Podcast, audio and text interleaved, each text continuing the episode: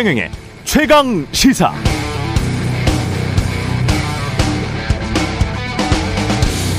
네, 불안할 때는 현금이 최고다라는 말이 있습니다. 부동산처럼 당장 현금화가 쉽지 않은 자산을 아무리 많이 보유하고 있더라도 갑자기 빚을 갚아야 하는 상황으로 내몰리면 큰일 나죠. 넘어집니다. 그래서 가게든 기업이든 일정하게 현금을 보유하고 있으면 안심되죠. 그런데 가게는 고금리와 인플레이션 때문에 이자 비용 등 지출만 늘어나고 실질 소득은 정체 또는 줄어들고 있습니다. 기업도 내수 시장이 작으니까 수출 많이 해서 현금이 많이 돌아야 하는데 어제 보니까 지난달 수출도 작년 동기 대비 15%나 줄었네요. 무역 수지 적자가 15개월째 97년 이후 가장 오랜 기간의 적자를 기록하고 있습니다. 그나마 대기업들은 괜찮습니다. 코스피 시가총액 상위 20곳 현금이나 현금성 자산 100조 원 훌쩍 넘어갑니다. 버틸 수 있다는 말이죠. 가게는 어떤가요? 우리 가게는 부동산이 자산의 대부분입니다. 쉽게 현금화되는 금융자산의 비중은 상대적으로 낮죠. 미국이나 유럽과는 비교도 안 되는 수준이고 일본도 우리보다 가계 자산 중 금융자산 비중이 두 배나 많습니다. 불안하죠? 그러나 여하튼 버텨야 합니다. 이번 주도 지나고 보니 오늘이 금요일이네요. 오늘만 버티면 또 주말입니다. 열버 열심히 버팁시다. 네, 안녕하십니까. 6월 2일 세상에 이익이 되는 방송 최경령의 최강시사 출발합니다. 저는 KBS 최경령 기자고요. 최경령의 최강시사 유튜브에서도 실시간 방송합니다. 문자 참여는 짧은 문자 50원, 기본자 100원이 드는 샵 9730 콩오플 무료고요. KBS 일라디오 채널 정치경제 사회문화 등 다양한 명품 콘텐츠가 있습니다. 구독, 좋아요, 댓글 많이 부탁드리고요. 오늘 최강시사 강대강 노정 관계에 대해서 좀 깊이 있게 알아보겠습니다. 양경수 민주노총 위원장, 국민의힘 노동개혁특위 김형동 간사 차례로 만나서 입장 들어보고요. 3부에는 뉴스는 쉽니다도 준비되어 있습니다.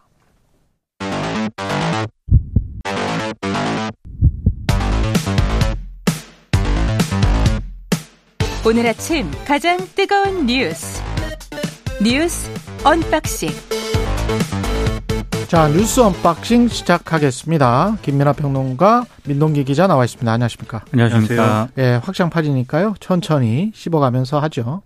곱씹어 곱씹어 가면서 네, 씹어가면서라 그러면 좀 예, 오해 예, 오해 네, 오해가 있으니까 있어서. 예, 네. 곰씹어 가면서 곱씹어 가면서 예. 총리실이 경계 경보 이거는 그제 뉴스니까요. 진짜 그러네.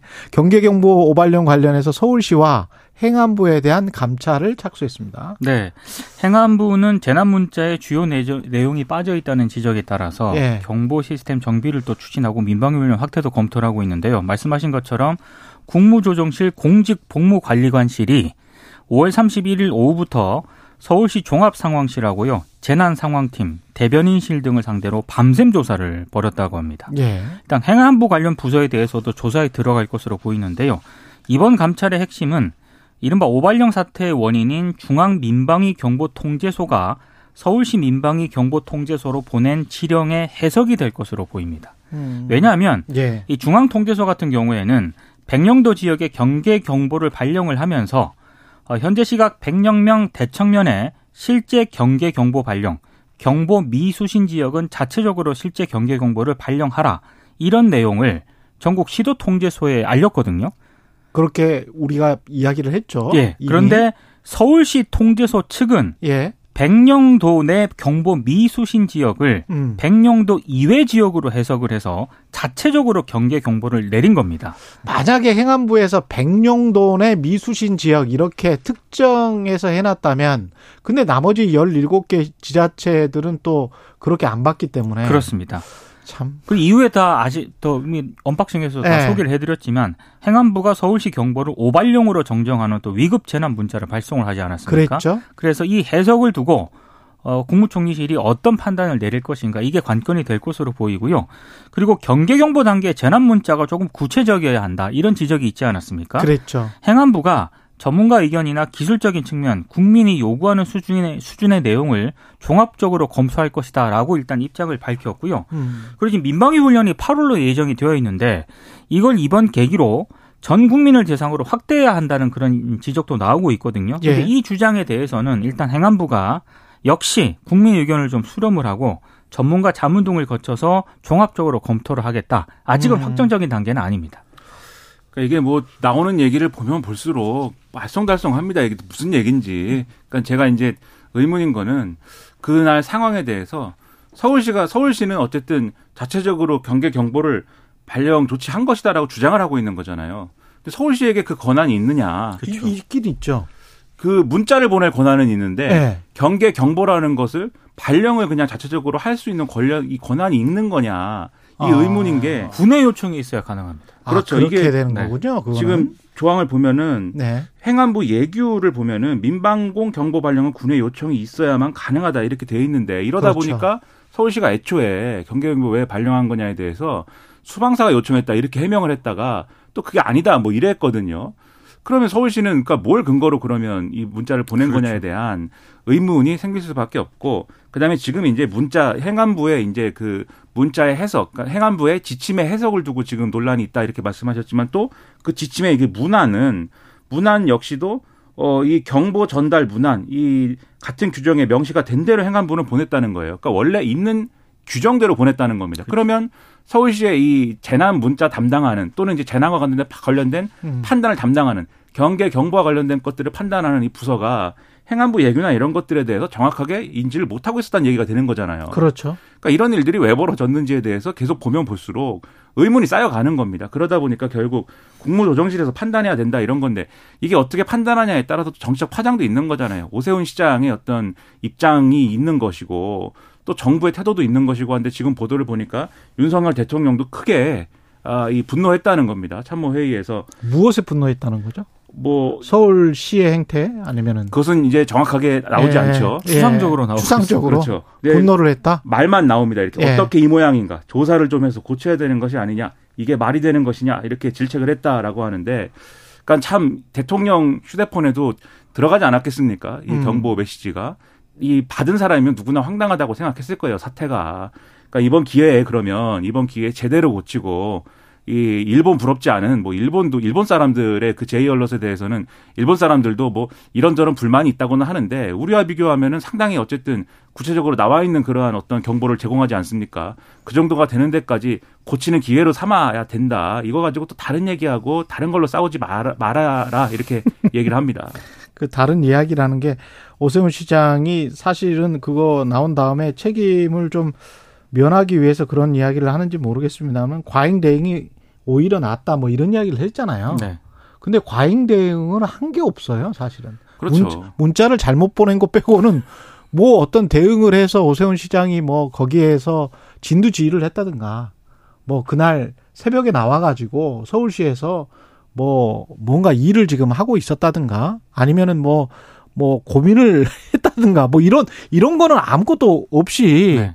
뭘 가, 과잉 대응 이야기를 그러니까 하니까 말씀하신 좀 대로 이상하죠. 과잉, 그렇죠. 과잉 네. 대응이려면 예. 북한이 자기들이 이걸 쏘겠다라고 통보한 일본과 이제 그 국제 해사 기구에 통보한 날짜가 있습니다. 그렇죠. 그리고 애초에 이것을 어떻게 쏠 것이냐, 음. 어디에 떨어질 수 있다까지 장소까지 명시를 했어요. 그 얘기는 음. 서해상 이 서해 경로로 쏠 것이다라는 걸 애초에 예고를 했단 말이에요. 예. 과잉 대응이 되려면은 그때부터 어. 정말 서울시장이 비상 대기를 하고 이 관계 부처 관, 이 관, 서울시 관계 부서에 예. 특, 특명을 내려가지고 혹시라도 있을 사태에 대해서 만반의 대비를 하고 혹시라도 여기에 대해서 잘못된 일이 없도록 정말 만반의 준비를 다 해라 이렇게 지시한 상황에서 이런 일이 일어났어야 되는 건데 음. 문자를 잘못 보냈다 문자를 왜 잘못 보게, 보내겠습니까 대비가 없다가 갑자기 무슨 일이 일어나니까 뭔가 해야 된다 이렇게 돼서 사실 문자를 잘못 보내게 된 거 아니냐 예. 이런 의심이 지금 드는 거잖아요 과잉 대응이 아니라 허술한 대응이었다라고 봐야 되는 거죠. 김혜숙 님이 이제부터 잘하는 게 중요해 보입니다. 이렇게 말씀하셨고요. 4928님은 이번을 계기 삼아 여러 재난에 대비하는 훈련을 적극 실시할 필요가 있겠어요. 이렇게 말씀을 하셨습니다. 근데 이제 민방위에 대해서도 어제 말씀드렸는데 아마 여러 이거는 찬반이 있을 겁니다. 그렇죠. 예. 이게 민방위 훈련 중단된 거에 대해서 사실 이제 윤석열 대통령이 지난번에 전 정권이 가짜 평화에 기댄 북한의 선의를 믿어가지고 이 민방위 훈련이 중단된 것이다 이렇게 이제 발언한 바도 있고 해서 이 민방위 훈련을 재개하는 것도 여러 가지로 정치적인 논란의 대상이 될 것 같아요. 근데 이거는 왜 중단됐냐를 정확하게 봐야 될 필요가 있는데 민방위 훈련이라는 거는 공습 대비 훈련이 있고 재난 대비 훈련이 있습니다. 공습 대비 훈련은 2017년 8월 달에 이 북한과의 관계가 개선되고 그때 막 예를 들면 군사 합의라든가 이런 것들이 쭉 나오잖아요. 그것에 따라서 이제 중단된 게 맞습니다. 근데 재난 대비 훈련의 경우에는 이게 계속 진행이 됐다가 코로나 19 사태 때문에 2019년 10월에 중단된 거거든요. 그러니까는 사실은 이 코로나 19가 중간에 있었다라는 거를 감안해서 평가해야 될 일인데 이것을 그냥 북한과의 관계, 북한 눈치 보고 뭐 중단했다 이렇게 얘기하는 거는 제가 볼 때는 온전한 진실에 대한 평가라고는 볼 수 없는 것 같고 지금 당장 그리고 어제도 집권 여당 국민의힘 의원들의 뉘앙스를 보면 그렇다고 바로 민방위 훈련을 재개한다 또 그거는 아니에요. 그럼 굉장히 또 좋아하는 분위기가 있더라고요. 그렇죠. 왜냐하면 국민들이 또 그거 굉장히 일상생활에 불편을 주고 그리고 하나만한 훈련들도 사실은 과거에 보면은 굉장히 많았었거든요. 형식적인 훈련들이 있었고. 그래서 이게 실질적으로 진짜 도움이 되느냐 아니면은 그냥 모든 사람들이 뭐 심장 박동 같은 거 그런 거를 훈련한다면 훨씬 더 도움되지 않을까 뭐 그런 생각도 들고요. 국민의힘 예. 쪽에서는 이제 이- 이런 거를 이제 여론- 여론을 좀 보일 것 같아요. 어제 예. 행안부 쪽에서 밝힌 내용을 보면 확실히 한다 이게 아니라 예. 국민 여론과 그렇습니다. 전문가 의견을 수렴해서 종합적으로 검토를 하겠다. 예. 이렇게만 밝힌 상황이거든요. 예, 맞아요. 예. 딱 한마디만 덧붙이면 음. 지금도 사실 민방위 훈련에 준하는 뭔가는 그 온라인으로 하긴 합니다. 온라인으로 음. 아마 이제 많은 분들이 하실 텐데 온라인으로 하라고 이 문서가 와가지고 누르면 동영상 같은 게 쭉 나오고 그 동영상 본 다음에 시험을 봐야 돼요. 그 인터넷에서 시험 동영상 잘 봤는지 내용 잘 읽- 했는지 그런 것들이 진행 중이고 사실은 이 오- 오프라인에서 민방위 훈련했으면은 그 현장에서 그 동영상 봤을 거 아닙니까? 예. 그런 차원에서 아예 안 하고 있는 건 아니지만 지금 하겠다라고 하는 거는 오후 2시 돼 가지고 공습 경보 나오고 어디 뭐 차 멈추고 어디 들어가라고 하는 그 훈련 옛날에 했던 않습니까? 그 그거 하자는 전에 했던 거는 뭐 또 등하 관제 훈련 뭐 이런 아, 것도 있었어요. 여러 가지 그렇죠. 했었죠. 그래서 불 그, 끄고 말이죠. 그렇죠. 아, 그래서 그런 오- 단계에 대한 예. 평가가 다 다를 것이기 때문에 아마 정치적으로 조심스러워하는 분위기가 있는 거겠죠. 북한의 김여정이 추가 발사 이 발사체를 발사하겠다 예고를 했고 군은 북한 발사체 잔해를 이게 지금 바닷속으로 그냥 빠져버린 거군요. 네. 예. 그러니까 그 잔해 얘기를 먼저 해드리면은요. 예. 지난달 31일입니다. 어, 북한 우주 발사체 일부를 해상에서 발견을 했고 이거 인양 작업을 하고 있었는데 다시 물 속으로 가라앉았다라고 합니다. 그래서 그러니까 이게 생각보다 예. 군이 일단 합참 관계자가 언론에 보도, 브리핑한 내용을 보면은 확보를 한 줄 알았는데 에, 그때는. 동체가 엄청 예. 크다. 동체 예. 길이가 약 한 15m. 현재 수심 75m에서 바닥에 수평으로 누워 있는 상태다. 음. 아, 그래서 좀 인양 작업에 상당히 어려움을 겪고 있는 것으로 보이는데요. 현재 3,500톤급 수상함 구조함인 통영함하고 광양함이 현장에서 인양 작업 중이라고 하는데요. 일단 수거된 잔해, 잔해 같은 경우는 로켓의 2단 부분인 것으로 일단 추정이 되고 있고요. 이종석 국방부 장관이 어제 국방위원회 출석을 해서 어, 얘기한 내용을 보면 3단체하고 위성 탑재체 부분은 지속적으로 추적을 하고 있다. 예. 아마 지금 이렇게 인양을 하려다가 다시 이제 약간 가라앉은 그 부분이 있지 않습니까? 이건 한 뭐 2, 3일 내에 다시 인양을 할 것으로 보인다라고 일단 얘기를 하고 있고 또 말씀하신 김여정 조선노동장 중앙위원회 부부장이 한 담화를 보면은요. 어, 다시 조만간에 발사를 할 것 같습니다. 일단 음. 이걸 재확인하는 어떤 그런 그 담화를 어제 이제 조선중앙통신이 공개를 했고 다만 이제 이런 얘기는 했습니다. 유엔 안보리 결의 위반이라고 이제 계속 하지 않습니까? 예. 이 부분에 대해서 어 그러면 이미 미국부터 시작을 해서 수천 개의 위성을 쏘아 올린 나라들이 모두 규탄을 받아야 하는 것 아니냐. 음. 그러니까 자가당착의 궤변이다. 이거는 주권을 훼손하는 어떤 그런 것이다라고 또 강하게 비판을 했습니다. 뭐 예. 날강도적이라는 표현까지 썼습니다. 그러니까 뭐 북한은 뭐 그런 주장을 뭐 하고 싶겠지만 유엔 결의안의 내용이라는 건 북한을 대상으로 한 것이지 다른 나라를 대상으로 한 게 아니지 그렇죠. 않습니까? 자기들을 대상으로 했기 때문에 자기들이 탄도미사일 기술을 활용한 어떤 그러한 행위를 하는 거에 대해서 제재를 받는 것이기 때문에 제가 볼 때는 이제 논리적으로는 사실 성립하지 않는 주장을 하고 있는 것이고 유체 이탈이죠 북한. 그렇죠. 예. 그리고 이게 만약에 어, 이번에 이제 우리가 이제 이것을 수거할 수 있는 범위에 이 발사체 일부가 떨어지거나 하지 않았으면은 이게 발사 실패, 실패라는 거를 제대로 공지 안 했을 가능성도 저는 있다고 봅니다. 공지 안 했을 가능성도 있고. 그렇죠. 그렇죠. 아. 이게 이미 떨어져 가지고 우리가 수거하는 상황이 되다 보니까 이건 숨길 수 없는 일이고 하니까 지금 뭐 이 사진 공개하고 다시 쏠 것이다라고 하고 이런저런 볼멘 소리 하는 것이지. 뭐 이게 참 그래서 그런 면에서는 북한은 어떻게 보면은 지금 굉장히 좀 혼란스러운 대응을 하고 있다는 느낌이 들고요. 오늘 언론 분석을 보니까 이게 왜 실패했느냐 북한의 이제 미사일 발사라는 게 여기에 대해서도 많은 분석들이 나오는데 기본적으로 조급했는데 그 조급함의 이유라는 거는 결국 김정은 위원장이 이리저리 지시를 하는 바람에 그러니까 음. 어떤 일정에 쫓겨서 그랬는지 모르겠는데 네. 그게 우리 누리호 발사 때문인 것인지 그런 걸 의식한 것인지 다른 군사적 목적이 있었는지는 모르지만 김정은 위원장의 어떤 지시에 의한 어떤 혼란이다라는 게 대체적인 어떤 분석 내용인 것 같아요. 그렇다고 하면은 사실 북한의 시스템이라는 것도 그런 차원에서 그런 상황에서 위성 발사를 하는데 그게 성공을 하겠습니까? 북한은 오히려 그런 점을 돌아보는 게 생산적이지 않을까 이런 생각이 듭니다. 그리고 IAEA 중간 보고서 가 나왔는데 원전 오염수 기준이 충족이 됐다. 그러니까 방사성 오염수에서 방사성 물질과 관련된 별다른 문제를 발견하지 못했다. 별다른 문제 발견하지 네, 못했다. 네, 이게 1차 보고서 발표 내용입니다. 그러니까 크게 두 가지인데요. 오염수를 관리하는 도쿄 전력의 측정 능력과 기술 수준이 높다. 이렇게 평가를 했고요. 오염수 시료를 채취하는 도쿄 전력의 절차가 적절한 방법론을 따르고 있고 다양한 방사성 핵종을 대상으로 한 분석 방법도 적합했다. 음. 이렇게 평가를 한 겁니다. 아무래도 이렇게 평가를 1차 보고서이긴 합니다만 예. 이렇게 평가를 했다는 건 일본 정부가 오염수를 해양에 방류할 근거가 조금 더 늘어나게 된 것이기 때문에 예. 어찌됐든 우리 입장에서는 상당히 좀 부담스러운 어떤 보고서인 게 분명한데요. 근데 이제 어찌됐든 이거는 IAEA의 1차 보고서인 거고요. 국내 과학계 일각에서는 IAEA의 측정 방식에 의문을 제기하는 그런 목소리도 분명 나오고 있습니다. 그러니까 알프스와 같은 오염수를 정화하는 장비의 성능을 알아보려면 정화되기 전하고 예. 정화된 후에 방사성 오염수를 각각 뽑아서 그렇죠. 이거를 비교 분석을 해야 되는데 대비해 봐야 된다. 이번 IAEA 보고서는 깨끗하게 정화된 오염수만 떠서 방사능 측정을 했기 때문에 그러고 나서 안전하다 도장을 찍어준 거 아니겠습니까? 음. 이거는 좀 문제가 있다 이렇게 비판하는 목소리도 나오고 있습니다.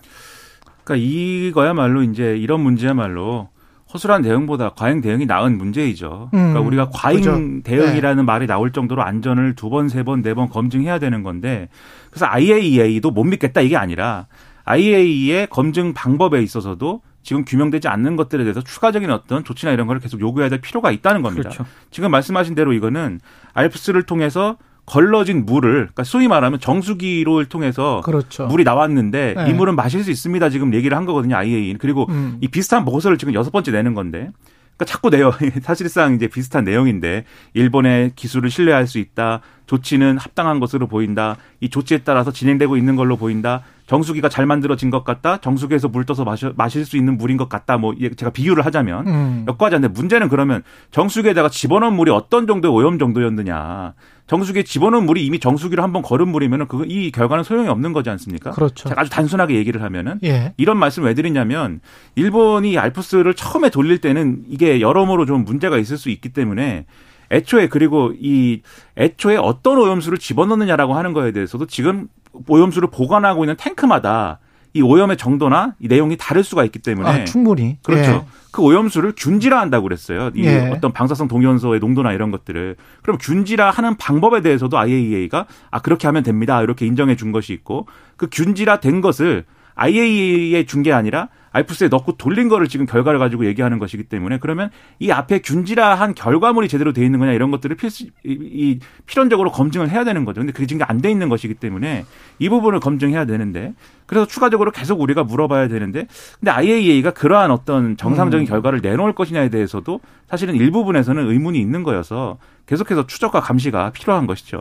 이게 30년 동안 계속 꾸준히 방류를 한다는 건데 방류를 만약에 하게 되면 네.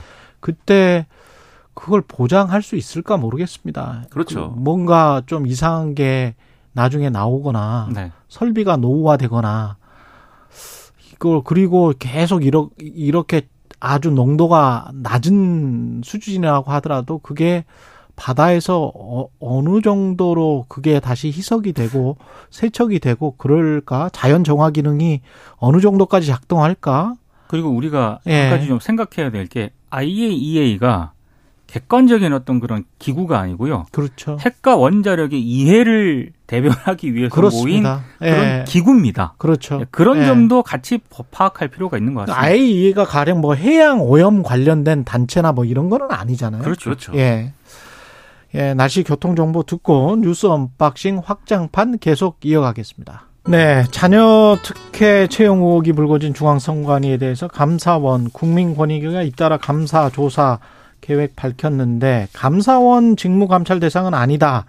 이렇게 그 선관위 이야기하면서 감사원 감사에는 사실상 감사 거부 그러니까 권익위는 선관위에 대한 전수조사에 착수를 했고요. 권익위는 착수했고. 예, 감사원도 선관위 감사를 추진하겠다 이렇게 입장을 내놓았거든요. 예. 근데 선관위가 어, 감사원 감사는 받지 않겠다 음. 이런 입장을 좀 내놓아서 예. 이거는 약간 나중에 좀 신경전을 좀 벌이고 있는 그런 상황입니다. 일단 번익위는 예.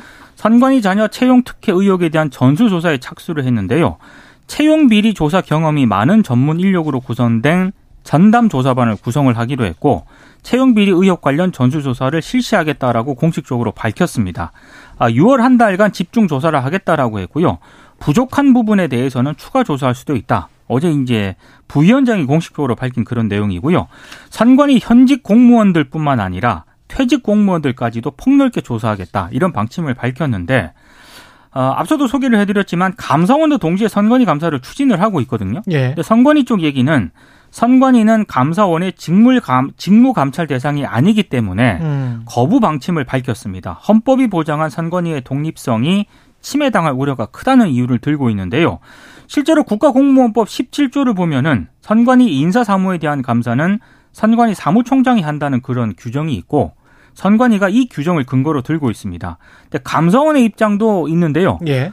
감사- 감사원은 감사원 지 감사 진행에 문제가 없다 이렇게 주장을 하고 있습니다. 지난해 9월부터 선관위 정기 감 정기 감사도 진행을 하고 있는 데다가 감사원법 24조에 감사 대상 제외 범위가 있는데 예. 이 범위를 보면 국회, 법원, 헌법재판소만 제외를 하고 있습니다. 아, 국회, 법원, 헌법재판소 네. 그러니까 삼권 뭐- 분립 때문에 그렇습니다. 예. 선관위는 뭐 충분히 감사할 수 있다 이런 입장인데 예. 어찌됐든 선관위가 오늘 회의를 열거든요. 음. 그래서 감사원의 감사를 받아들일지 그 다음에 지난달 31일 자체 쇄신안에서 밝힌 간부 4명에 대한 수사 의뢰를 어느 수사기관에 할지 그리고 뭐 외부에 개방하기로 한 사무총장 공모 절차를 어떻게 진행할지 이런 문제들에 대해서 좀 결정을 할 예정입니다. 음.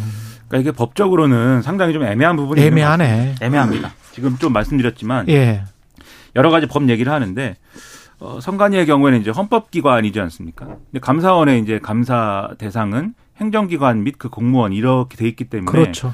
헌법의 헌법상의 어떤 그러한 규정을 봐도 감사원의 어떤 이 직무 감찰의 어떤 근거는 좀 미흡하지 않느냐 이 주장이 있고 그 다음에 이제 말씀하신 대로 국가공무원법이라든가 이런 걸 봐도 감사원이 자체 감사 감사원이 선관위에 대해서 이제 직무 감찰까지 할 권한은 미비하다 없다. 이렇게 주장하는 게 이제 선관위와 거기에 가까운 이제 법리의 어떤 개념인 것이고 감사원은 이제 말씀하신 대로 또 자기들의 유리한 어떤 감사원법 조항을 가지고 얘기를 하고 있는데 근데 법으로 보면은 감사원법 24조에 감사 대상 제외 범위 국회 법원 헌법재판소 이렇게 규정되어 있는 게 이게 그럼 나머지를 다 그럼 감사할 수 있다는 거냐 음. 이렇게 해석하는 게 온당하냐 이런 의문은 있는 거거든요. 그렇겠습니다. 예. 쟁점이죠, 이제. 그렇죠. 네. 그렇기 때문에 결국은 이 중앙선관위도 법에 따른 판단할 수밖에 없는 것이기 때문에 감사원의 직무감찰까지 받아들일 것이냐는 상당한 의문인데 다만 이번 사안이 너무 큽니다. 이 음. 너무 이제 국민들 보기에도 말도 안 되는 얘기고 음. 어 그리고 국민들의 어떤 시선으로 보면은 예를 들면 권익위 조사는 합동으로 하는 것에 대해서 수용을 했으면서 감사원 감사는 왜 거부하느냐 이렇게 될 수 있어요. 그러니까는 그런 부분에서 고민이 있을 것인데 다만 저는 요것의 어떤 본, 더 본질적인 문제에 대해서 한번 생각해 볼 필요가 있다는 있다는 생각이 그러면 이제 여기에 전제가 뭐가 돼야 되냐면 감사원의 감사는 굉장히 엄정하게 중립적으로 역대 정권에서 그렇게 해왔고 그런 이제 모두가 생각할 때 감사원의 이런 감찰은 굉장히 이제 그 믿을 수 있다 신 뢰할 만하다 이게 좀 전제가 돼야 됩니다. 그래야 중앙선관이라는 독립성과 중립성의 핵심인 기구에 대한 감사 결과도 그래야 받아들일 수 있는 거죠.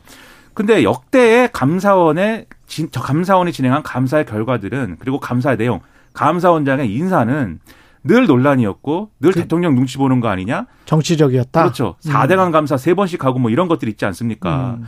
늘 논란이 있었거든요. 그러면 네. 그러한 논란이 있었던 어떤 감사원이라는 존재에 대해서 보완되지 않은 상황에서 이 직무감찰을 받아들이는 게 선관 입장에서는 선례가 될 수 있는 것이기 때문에 지금 감사원 신뢰할 수 있느냐의 문제를 떠나서 앞으로도 그러면 감사원이 이런 정치적 논란에 휩싸이는 감사를 할 것에 대해서 중앙선관위가 무력화될 수 있다라는 이런 우려는 어떻게 할 것이냐 이 부분도 같이 고려할 거거든요. 그렇게 본다면 상당히 이것은 에, 어떤 논란의 여지가 큰 쟁점을 지금 내포하고 있는 것이다 이렇게 보입니다. 그러네요. 감사원이 그 행정부를 주로 이제 감찰을 하는 곳이기 때문에 원래 이제 행정부를 감시하고 견제하는 기능 그러니까 행정부 행, 독립기관이긴 하지만 이게 대통령이 감사원장을 임명을 그렇죠. 하는 거잖아요. 그러니까 정치적으로 뭔가 오용될 소지 특히 중앙선관위 같은 경우는 6.15 부정선거 한 다음에 이게 만들어진 거 아닙니까? 그 네. 전에는 선관위라는 거 자체가 제가 찾아보니까 내무부에 있었더라고요. 네.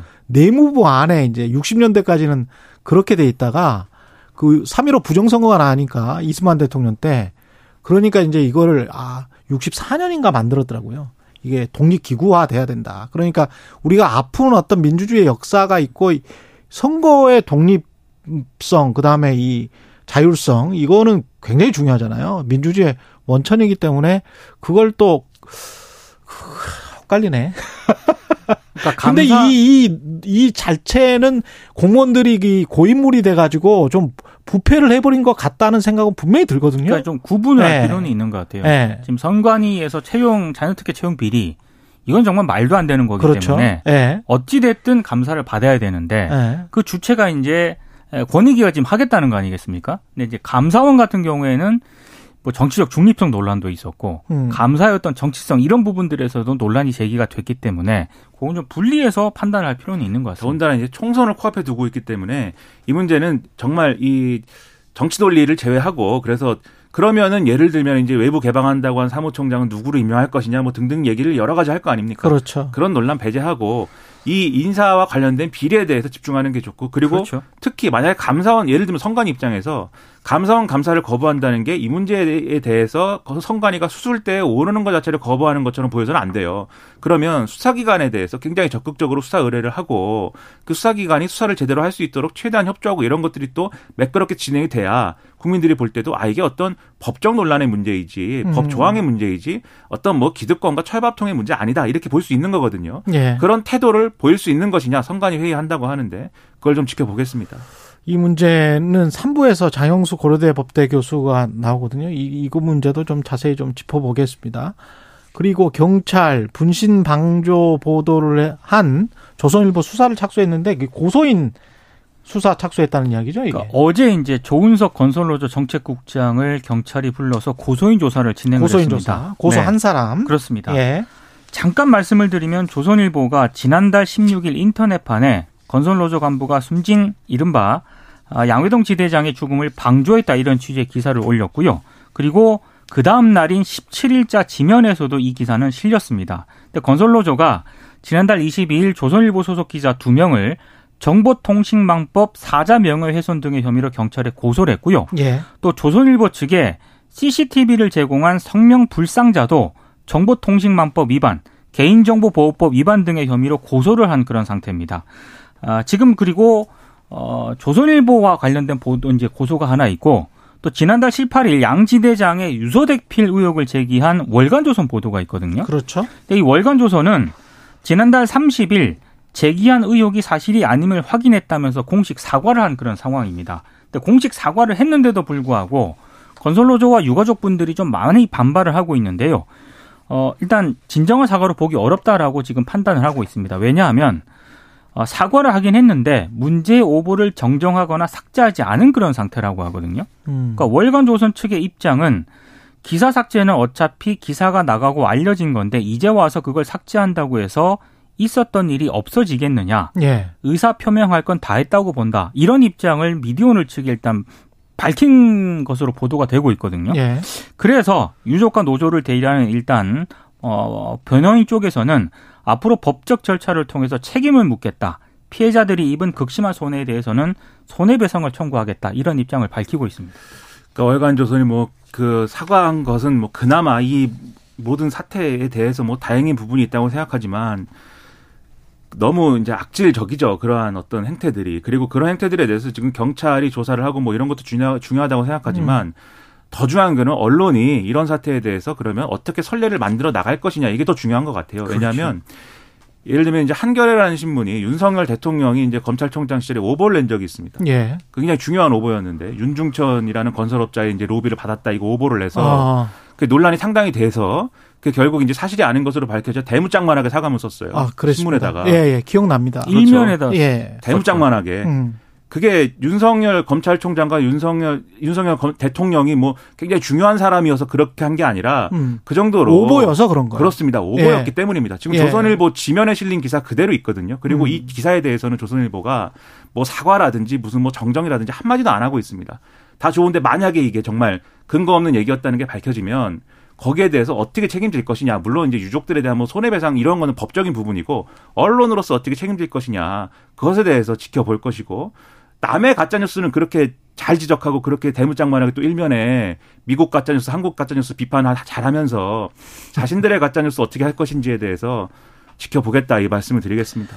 그래 경찰과 검찰도 잘 지켜봐야 될 것 같아요. 왜냐하면은 이 CCTV가 경찰청, 지방 경찰청, 검찰청 검찰, 쪽에 네, 검찰청, 검찰청 쪽이었던 거잖아요. 그렇죠. 그리고 익명의 어떤 제보자가 독자 제공이라고 처음에 독자 나왔습니다. 제공이라고 그랬는데 네. 그게 아무래도 경찰이나 검찰 쪽 아니냐 이렇게 지금 의심을 하고 있는 상황이기 때문에 근데 한동훈 법무부 장관 관련해서는 이제 개인정보 어 유출 혐의로 지금 압수수색까지 했단 말이죠. 네. 압수수색을 하라는 이야기는 아니고요. 철저히 좀 그러니까 언론 자유는 보장을 하는데 좀 철저히 좀 이것도 수사를 해야 균형이 맞지 않을까요? 그리고 그 검찰이나 경찰의 의도를 어 사람들이 오독하지 않겠죠. 아, 검찰이나 경찰이 진짜 법치를 하려고 하는구나. 아니면 정치를 하려고 하는구나. 그 관련해서 무슨 뭐 그 기자 압수수색 당한 기자도 그런 이야기를 들었다는 거 아니에요? 네. 한동훈 법무부 장관도 무슨 핸드폰을 제출, 했습니다 압수수색에 응했습니다. 뭐 이렇게 이야기를 했다는 거잖아요. 그 근데 얘기를 굳이 왜 했는지 저는 아직도 아니 그리고 암호는 안 풀었잖아요. 그리고, 그리고 그걸 그냥 선뜻 내줬습니까? 그, 그 독직 폭행 뭐 관련해 가지고 소송까지 네. 갈 정도로 서로 간에 뭐 언쟁이 있고 아니 심한 뭐 몸싸움이 있었지 않습니까? 그런 논리가 네. 피곤하죠. 왜 쟤는 네. 했는데 너는 안 하냐 뭐 이걸로 다 얘기하려고 하는 그게 문제가 그러니까. 아니라 그리고 언론사 압수수색도 뭐 그냥 네. 쳐들어가라는 쳐들어가지 말라는 것이지 협조해서 받으면 되는 것입니다. 영장 그렇죠. 나온 거에 대해서 MBC가 네. 협조했잖아요. 결국은 네. 조선일보도 만약에 이게 뭐 압수수색 대상이나 그런 게 된다면 충분히 협조하는 방식으로 국민의 신뢰를 되찾아야 된다 이 말씀을 또 드리는 겁니다.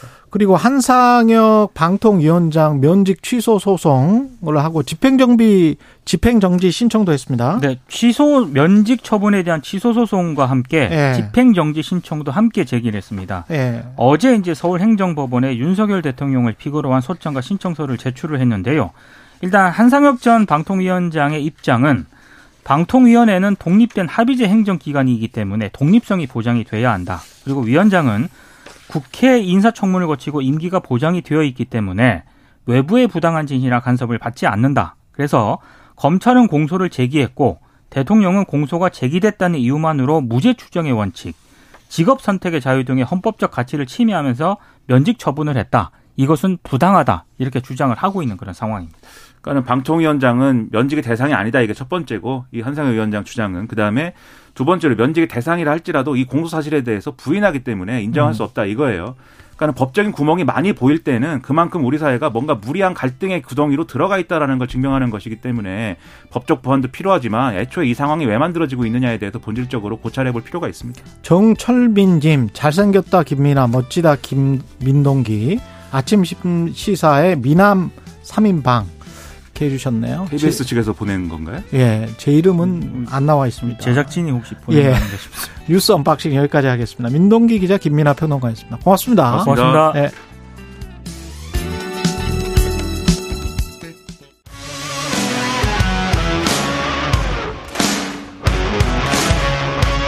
오늘 하루 이슈의 중심 최경영의 최강 시사.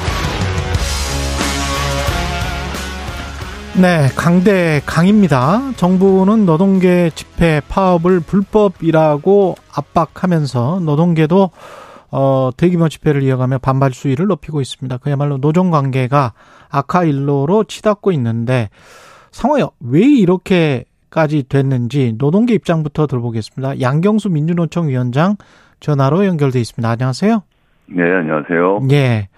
제가 모두에 말씀드렸습니다만은 왜 이렇게 됐을까요? 처음에 윤석열 정부 들어와서 이야기했던 게 노동연금, 교육, 뭐 3대 개혁 이야기를 하면서 노동개혁을 이야기를 했는데 그것의 의미가 뭐였을까요? 노동 개혁을 하겠다고 하는 것은 노동자들의 삶이 나아지는 방향이어야 하는데요. 예. 정부가 개혁하겠다고 하는 것은 노동자들 삶이 아니라 음. 자본 정부 그 사용자들의 이윤을 보장하는 방향으로 너무 치우쳐져 있기 때문에 예. 계속해서 기울어진 결과들이 나오고 있다고 생각합니다. 근데 이렇게 그 극한적인 대치를 굳이 할 만한 그 이유가 있다고 보세요? 노동계 입장은 어떻습니까? 저는 정부랑 대립할 생각이 전혀 없고요. 예. 정부가 노동자들 문제를 들여다보고 관심을 가져줘야 하는데 노동자들 오히려 공격하고 있어서 아. 저희도 많이 답답한 상황입니다.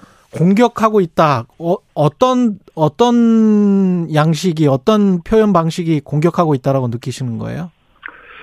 노동조합의 활동이라고 하면 임금 협상이나 단체 협상 이런 것들을 해야 하는데 예.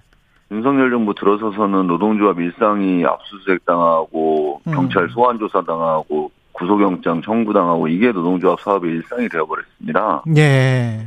그래서 오히려 그 정부에서도 이야기하는 그 노동시장 양극화 문제나 이중구조 문제에 대해서는 결국엔 비정규직 문제가 해결돼야 하는데 그렇죠. 이에 대해서는 대책이 전혀 없거든요. 예. 그리고 오히려 노동조 활동에 대해서 계속 옥죄는 방식으로 정부가 정책을 펴고 있어서 음. 노동조합 입장에서는 굉장히 많이 어려운 상황입니다.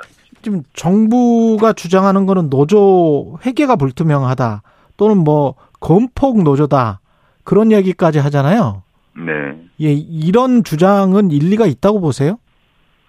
노동조합 회계는 이미 다 조합원들한테 공개를 하고 있고요. 예. 민주노총 회계 같은 경우도 올해 대의원 대회를 통해서 언론에도 다 배포를 했습니다. 회계 예. 자료를. 그런데 이것을 굳이 노동부가 자기들 눈으로 직접 확인해야 되겠다라고 하면서 음. 어 계속 노동조합을 마치 비리 집단인 것처럼 부정, 부정한 집단인 것처럼 이렇게 몰아가고 있는 것 자체가 문제라고 생각을 하고요. 예. 건폭이라는 표현도 사실은 그것 때문에 양해동 건설 노동자가 스스로 분신하는 상황까지 이르렀지 않습니까? 예. 그 회사 측에서도 건설사에서도 양해동 씨는 공갈이나 협박이 없었다라고 오히려 처벌하지 말아달라고 이야기하고 있는 그렇죠. 상황이었기 때문에 예. 정부 정책이 너무 과도하고 노동조합에 대해서 공격하는 방식으로 진행되고 있다고 생각하는 겁니다. 지금 말씀하신 대로 공격하는 방식으로 진행되고 있다면 거기에는 정치적 의도가 있는 겁니까? 그 지지율이 일부 상승했다라는 언론 보도가 많이 있는데요. 예. 사실은 보수층의 결집 이상의 의미는 없다고 봅니다. 윤석열 음. 정부는 출범한 이후로 대선에서의 지지율조차도 한 번도 회복한 적이 없거든요. 예. 30%대의 지지율을 보이고 있고 한 2, 3% 정도 회복하는 것을 노동조합 공격 의 어떤 반사 이익으로 가져가고 있는 것 그리고 자신들이 경제 상황이라든지 민생이 굉장히 어려운데 음. 이에 대해서 대책을 갖고 있지 못하다 보니까 국민들의 눈과 귀를 노동조합에 대한 문제로 다 치환하고 있는 거 아니냐 음. 생각을 합니다. 그 민생 해결하지 못하는 경제 문제에 관한 일종의 을과 을끼리의 탓으로 몰고 가고 있다. 희생양을 찾고 있는 거 아닌가 싶습니다. 희생양을 찾고 있다. 경찰의 집회 진압 방식에 관해서도 어떻게 생각하세요? 지금 뭐 경찰은 불법 집회 대응 훈련, 캡사이신도 많이 비축했다. 그 다음에 한국노총 간부가 곤봉으로 맞아서 머리가 터졌더라고요. 유혈 사태가 네. 있었는데 어떻게 보십니까? 그 장면을 보신 국민분들은 굉장히 끔찍하게 바라보셨을 것 같고요. 예. 그 광경을 보시는 분들은 과거에 용산에서 철거민들 참사나 쌍용차 폭력 진압 또 백낭비 선생 그 농민에 대한 물대포 사망 이런 사건들을 떠올렸을 것 같아요. 예. 그 고공에 혼자 난간도 없는 데 올라가서 자신의 주장을 알리겠다는 노동자를 그렇게 막 머리를 피가 낭자하게 때려서 진압하는 문제는 너무 심하다고 생각을 하고요. 음. 그런 과거에 있었던 안타까운 사건들이 윤석열 정부에서 또 발생하지 않을까 이런 생각이 들어요. 예. 그 통상적으로 보면 그 스스로 자살하려고 막 고층 건물이나 한강 다리 같은 데 올라가시는 분들 보면 경찰이 가서 내지는 소방관들이 가서 설득하잖아요. 예. 그런 것도 없고 영상에서 보면 뭐 다가가서 바로 막 진압하려고 바로, 예. 하는 이런 모습이 의도를 갖고 있는 거 아닌가 싶습니다. 아까 이 양해동 지대장 이야기를 했습니다만은 그 과정 그 이후에 그 조선일보에 보도를 할지 뭐 이런 것들은 어떻게 생각을 하세요? 그리고 어떻게 대응하실 생각이세요? 조선일보가 노동자들에 대해서 아주 악의적으로 보도를 하는 건 한두 번이 아닌데요. 이번엔 예. 너무나 과도했다고 생각을 합니다. 예. 그래서 월간조선 같은 경우에 스스로 뭐 사과 방송도 했던데요. 예.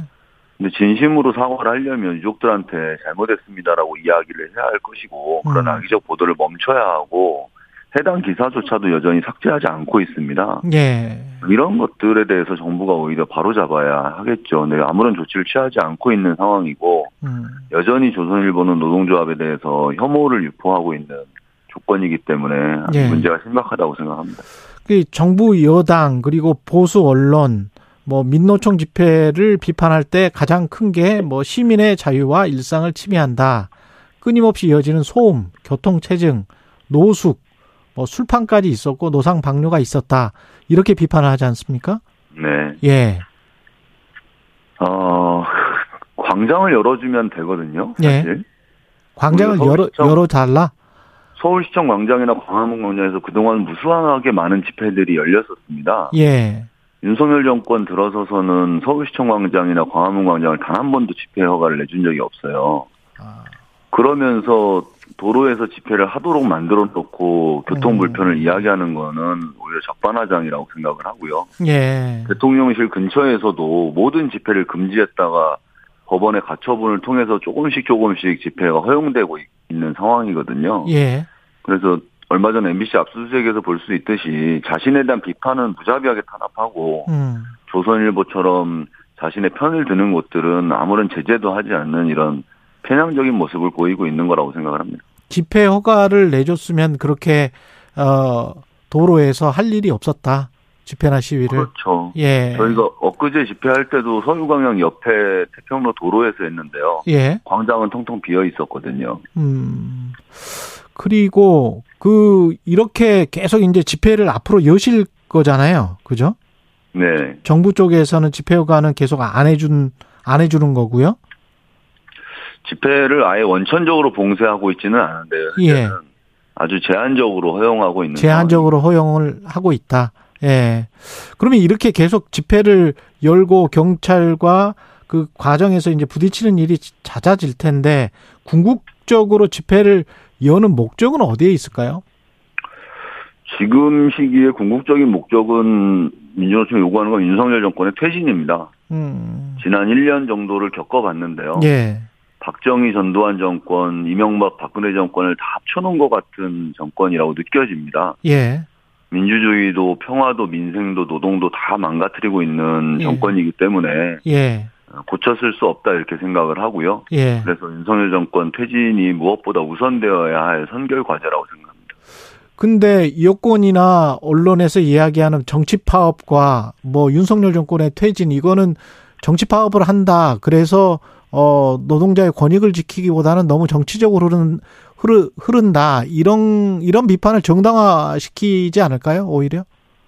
근데 노동자들의 권리를 지키기 위해서는 예. 윤석열 정권이 퇴진해야 한다고 생각하는 겁니다. 아. 정부 자체가 대통령 자체가 건폭이라는 말까지 만들어내면서 노동자들을 공격하고 있기 때문에 예. 이런 문제가 바뀌지 않고서는 노동자들의 삶이 나아질 수 없다라고 판단이 되는 겁니다. 지난 1년간 그런 것들이 확인된 거죠.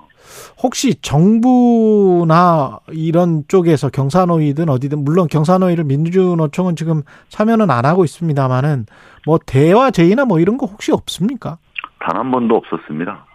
아, 1년간 수차례 만남을 요구했고 인수위 시절부터 저희는 예. 계속 대화할 것을 요구했고요. 예. 얼마 전에는 대통령이나 노동부 장관과 정말 노동개혁이 무엇인지 공개 토론을 하자라고 제안했지만 답이 없는 상황입니다.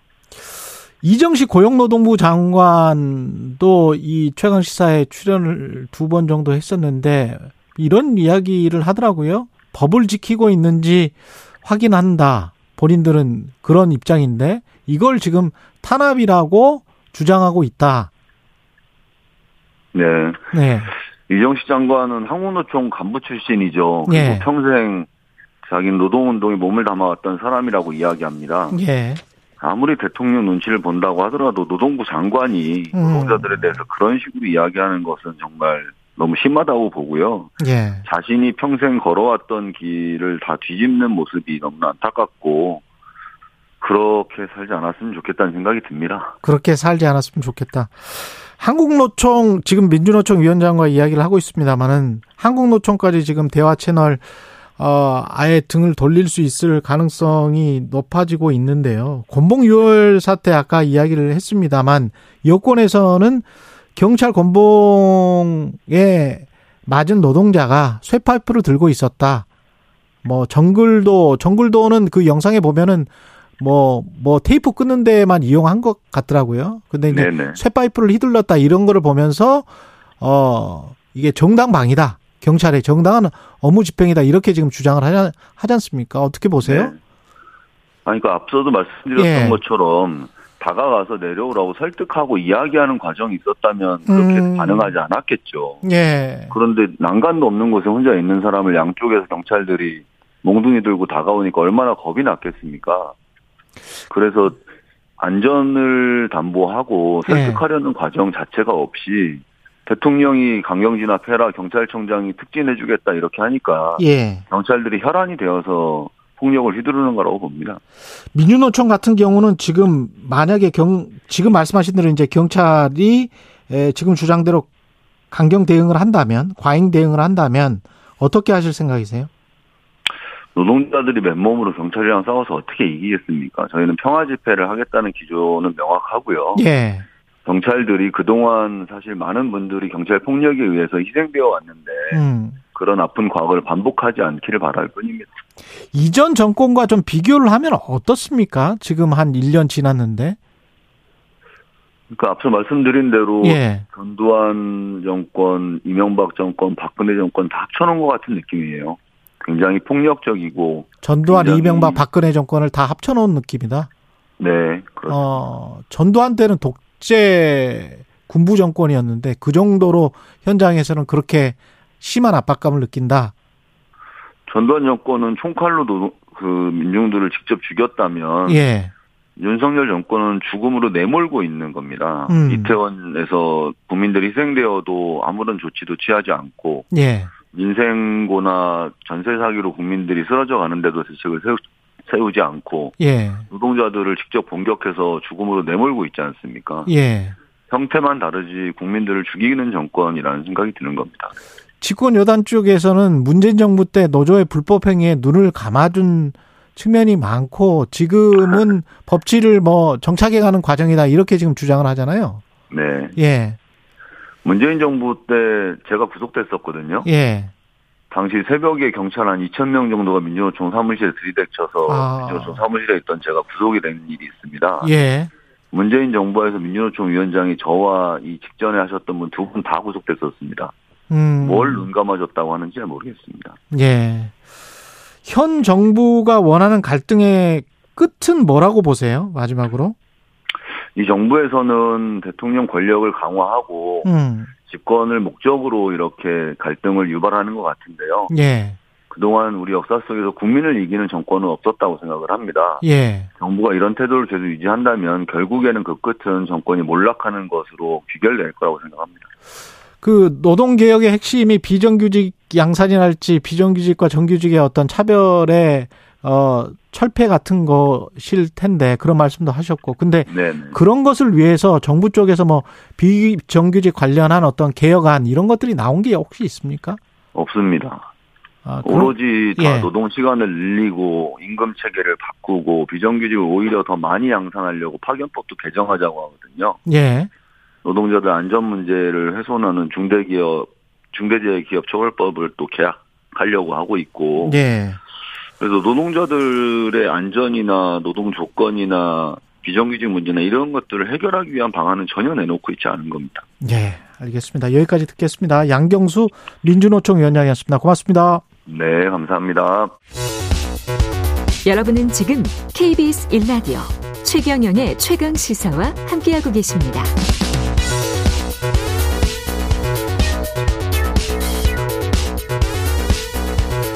네, 갈등을 겪고 있는 노정 관계에 앞서 민주노총 입장 들어봤고요. 이번에는 여당 입장 들어보겠습니다. 국민의힘 노동개혁 특별위원회 TF 김영동 간사 김영동 의원님 전화로 연결돼 있습니다. 안녕하세요. 예, 안녕하세요. 김영동입니다. 예. 일단 이거는 민주노총 쪽은 아니고 한국노총 어 그 광양에서 그런 일이 벌어졌었잖아요. 그 예. 영상은 보셨죠? 예, 봤습니다. 예. 노조에서는 이제 과잉 진압이라고 주장을 하고 있는데 여당 입장은 어떻습니까? 먼저 뭐그 김준영 그 금속 노련 처장이시죠. 예. 어, 큰 부상이 아니었으면 좋겠고 예. 빠른 어, 쾌유를 빕니다. 그리고 영상 전후 모두를 보지 못했기 때문에 예. 뭐다 평가하기는 어렵습니다만은 좀 안타깝고 유감스러운 상황인 거는 맞습니다. 그 아까 양경수 민주노총 위원장은 다가가서 경찰이 좀 설득을 하고 막루가 좀 위험하잖아요, 사실. 예, 예. 예, 그래서 뭐 좀 내려오시라, 내려와서 좀 이야기를 해보자. 음. 어, 뭐 이런 게 좀 있는 영상은 없더라고요. 지금까지 나온 영상 중에는.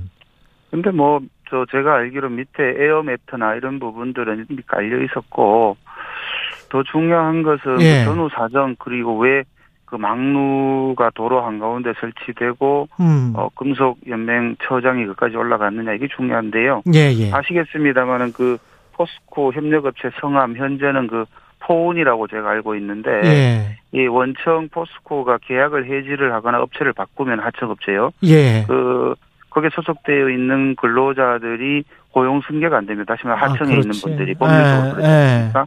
그래서 지난번에 어 2020년도 21대 국회 시작하면서 어 당시 그 경산노위 위원장의 주제로 어 회사가 바뀌더라도 고용을 승계한다라는 식의 음. 아, 그큰 틀을 담는 취지의 합의서가 있었습니다. 예. 그런데 예, 해석가 바뀌면서 그 부분에 대한 해석과 이행에 대한 논란이 있었던 것 같아요. 예. 당시 또 중재를 담당했던 큰 역할을 했던 금속 연맹 또 우리 그 김준영 처장이 야 이건 지켜줘야 된다라는 식으로 해서 예. 어 아마 그 사태가 일어났던 것 같은데 음. 제가 좀 안타까운 것은 사전에 저희가 그런 걸 인지하고 어또 그 합의서가 없는 것도 아니었기 때문에 네. 이행 방법에 대한 어떤 어 어떤 상호 해석의 불일치 이런 것들은 충분히 행정관청이든 아니면은 저희 국회가 조정 내지 중재를 할 수 있었을 음. 것 같은데 그런 부분이 매우 안타깝습니다. 지금 말씀하신 대로 이제 고용 문제 이런 거라면 생존 문제랑 또 직결되잖아요. 노동자 다 직장인들이고. 당연하죠. 그렇죠. 당연하죠. 그래서 우리 예. 윤석열 정부도 다단계의 하청 구조를 개선해야 된다. 예. 뭐 크게 말하면 노동시장의 이중 구조라 그렇죠. 이 예. 구조적인 문제에 대해서 적극적으로 개선하려고 하고 있고 저희가 지금 속해 있는 TF도 음. 상당 부분 그 주제를 그쪽으로 모으고 있는 그런 상황이었습니다. 거듭 예. 저희가 그런 기회를 얻었다면은 이런 불상사가 없었을 텐데라는 음. 아쉬움은 분명히 있고요. 빠른 기회를 빕니다. 예. 근데 드러나는 양태는 서로 갈등의 격화 또 예. 나오는 워딩들 뭐 언론이 부정적인 거를 좋아해서 그런지는 모르겠습니다만은 네, 네. 예, 정부나 대통령 실은 법치를 딱딱하게 강조하는 것 같고 예, 예, 예. 거기에 이제 반발하고 뭐 건폭이라고 오명을 쓰니까 또 본인의 몸까지 불살라 버리는 그런 참극이 있었고 그러니까 이제 이유는 예, 예, 뭐 어떻게 보세요? 참사는 예. 안 되는데요. 예. 저는 뭐 저 너무 많은 일반화라 그럴까요? 예. 작은 케이스 가지고 예를 들면은 노정 관계가 대부분 그러면 파열음이 나고 잘 운영이 안 되느냐 그렇지는 않거든요. 예. 대다수는 안정적으로 가고 있고 예를 들면 뭐 건폭이라는 표현을 썼습니다만 건설업계도 비슷한 비슷합니다. 대부분 노동자들은 또 사용자들은 법에 어. 맞게끔 하죠. 그런데 그 중에도 일부는 사실상 어, 중간 작치 형식으로 노동조합을 이용하고 개입했던 거는 사실입니다. 사용자를 압박해서 일감을 달라든지 소수 노조를 압박해서 다수 노조가 그 사업장을 유지하게끔 한다든지 이런 것들은 법의 잣대로 들이대야 되는 거 아니겠습니까? 그리고 그런 것들이 이른바 음. 소수 노동 시장에서 노동 약자라고 할 수 있는 이거는 뭐 사용자도 물론이고 노동자도 물론이고 그런 분들을 보호하기 위해서 법을 얘기한 것이지 법이 궁극적인 목표는 아닙니다 사실. 그 의원님도 잘 아시겠지만 우리 이 역사를 보면 기업과 네. 노동이 갈등을 어, 벌이면 그리고 뭐 네. 파업이 길어지거나 이러면 정부가 중재하거나 개입하거나 아니면 이제 정 마지막 단계에서 이제 경찰, 경찰이 진, 진압하고 그런 게 있었잖아요. 역사가. 네, 그렇습니다. 예, 예. 근데 지금의 윤석열 정부 1년 동안의 양상은 곰곰이 보면 예. 화물연대를 제외하고는 네. 지금 어떤 뭐 기업이나 노동이 갈등이 막 크게 돼서 예. 정부가 개입하는 게 아니고 정부와 노동조합이 싸우는 것 같거든요. 그 원래 기업과 노동조합이 갈등을 하면 정부는 중재하는 역할인데 정부 그 정부가 노동조합이랑 싸우는 건 좀 그렇지 않습니까? 뭐 너무 잘 아시겠습니다만은 그것 도 대립을 어떤 아까 언론 말씀 주셨는데 일부라는 말씀을 드리고 예. 산업 현장의 그 파업 개수만 본다 그러면 예. 특히 제조업을 중심으로서는 이번 정부 들어와서 뚜렷하게 어느 제조업이 사업장이 큰 사업장이 파업했다는 소리 못 들어봤죠. 그니까요. 그니까요. 오히려 더 안정적으로 운영이 되고 있다고 저는 평가가 되고 예. 뭐, 뭐, 집회 얘기든 이런 쪽 보면은 일부 그 정말, 어, 뭐, 불법까지 제가 말씀을 안 드리겠습니다만은 음. 다른 시민들이나 다른 소수 노조에 있는 분들이 어떤 공평하게 대우를 받아야 되는데 오히려 그, 분- 그런 분들한테 피해를 주는 방식으로 노동 운동을 빙자해서 움직이는 그런 부분들은 법치의 기준으로 분명히 제지하거나 바로 잡아주는 것이 여타 소수 노동자들이나 어, 일반 시민들의 불편을 줄여주는 거 아니겠습니까? 그런 차원에서 아. 바라봐야 되는 거고 그래요. 전체 노사 관계 문제는 어. 안정적으로 이미 대한민국 선중에 들어왔기 때문에 어. 굉장히 노사 관계에 대한 부분이 훈련도 많이 돼 있고 예. 자율적으로 운영되고 있다고 저는 평가합니다. 근데 경사노위나 이런 거는 지금 윤석열 정부 들어서 한 번도 열리지 못했던 거 아닙니까? 전체는 안 열렸지만은 예. 하부 그 많은 그또 소위원회도 있고요. 또 음. 경사노위만 볼 게 아니고 예. 지역에 가면 또 노사민정단체도 있고 다양한 노사관계가 있습니다. 어. 그 대한민국의 경사노위 하나만이 노사관계를 운영하는 주체이냐 이렇게 보기도 어렵고요. 예. 경사노위 안에도 다양한 위원회가 운영이 되고 있고 예. 지역마다 가면은 뭐 전라남북도 경상남북도 다 거기에 또 산업 현장이 그 나름대로 특색이 있기 때문에 그 음. 특성에 맞게끔 또 운영이 되고 있고요. 거기에서 파열음이 많이 났다. 전체적으로 대한민국이 다 지금 노정 관계나 노사 관계가 다 문제 있다. 이렇게 평가할 수는 없지 않습니까? 그 혹시 정부나 저 집권 여당이 그 네. 이렇게 노동자들에게 강경하게 하는 게 정치적으로 좀 이득이다. 아, 제가 다시 한 번 말씀드리지만 전체 예. 전체 노동자들은 예. 노동자들 그다음에 정부 예. 전체 노동자들과 전체 사용자 중에 99% 이상은 예. 법을 지키면서 운영을 합니다. 어. 만약에 정부가 전체 노동자나 노동자업을 상대로 강경하게 대응했다 그러면 지금 굉장히 시끄럽겠죠.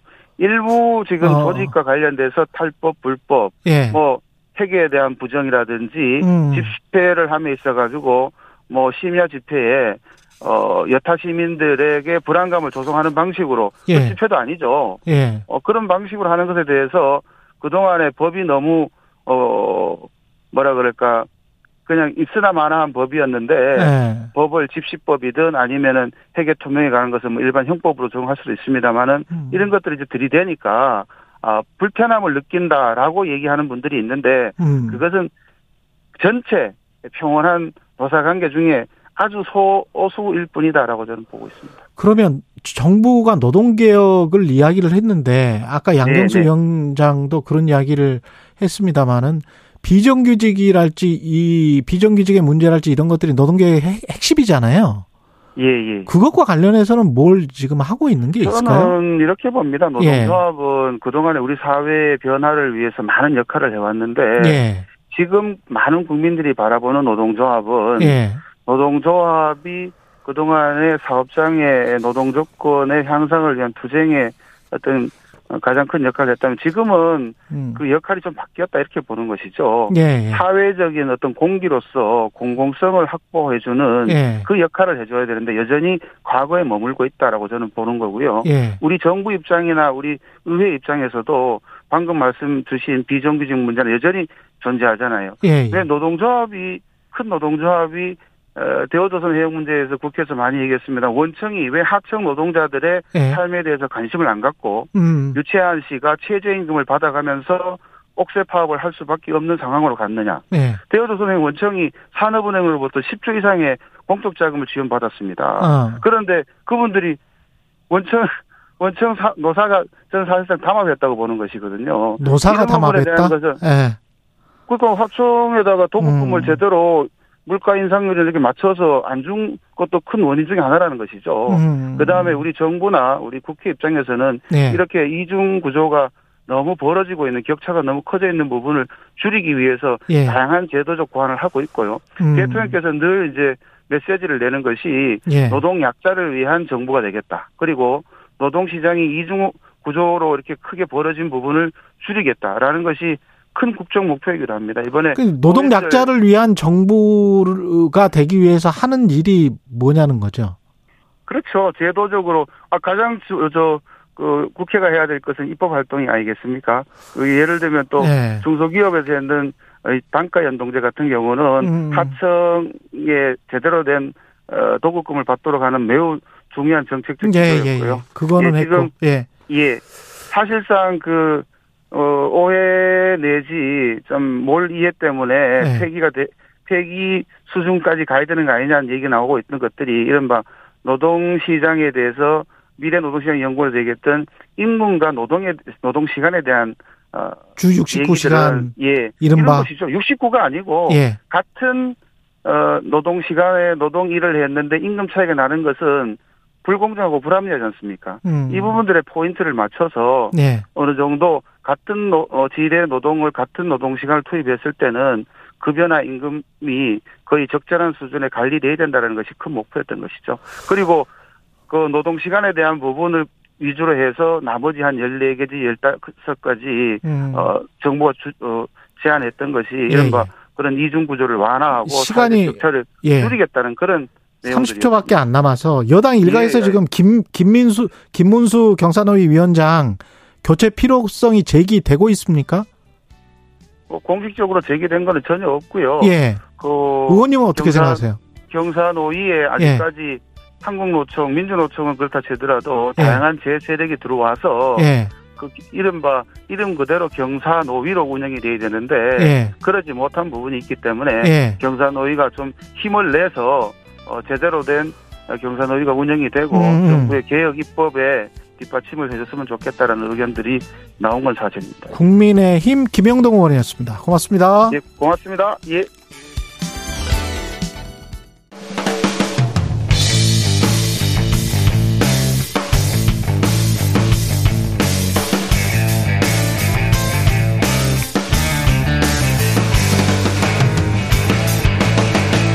최경영의 최강 시사.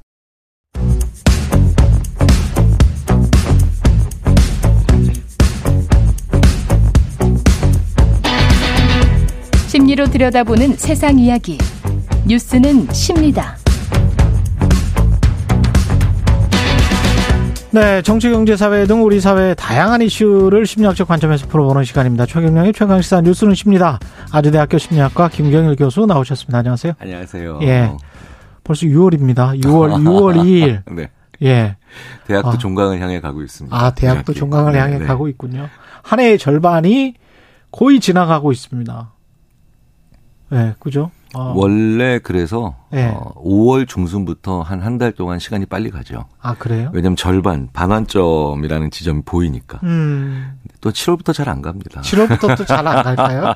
왜냐하면 12월이라고 하는 네. 또 어, 심리적 종착력이 또 많이 남았기 때문에. 이 매일 하는 데일리 프로그램은 근데 시간이 정말 잘 가는 거는 같아요. 네. 방송 일 하시는 특히 그리고 그거 있지 않습니까?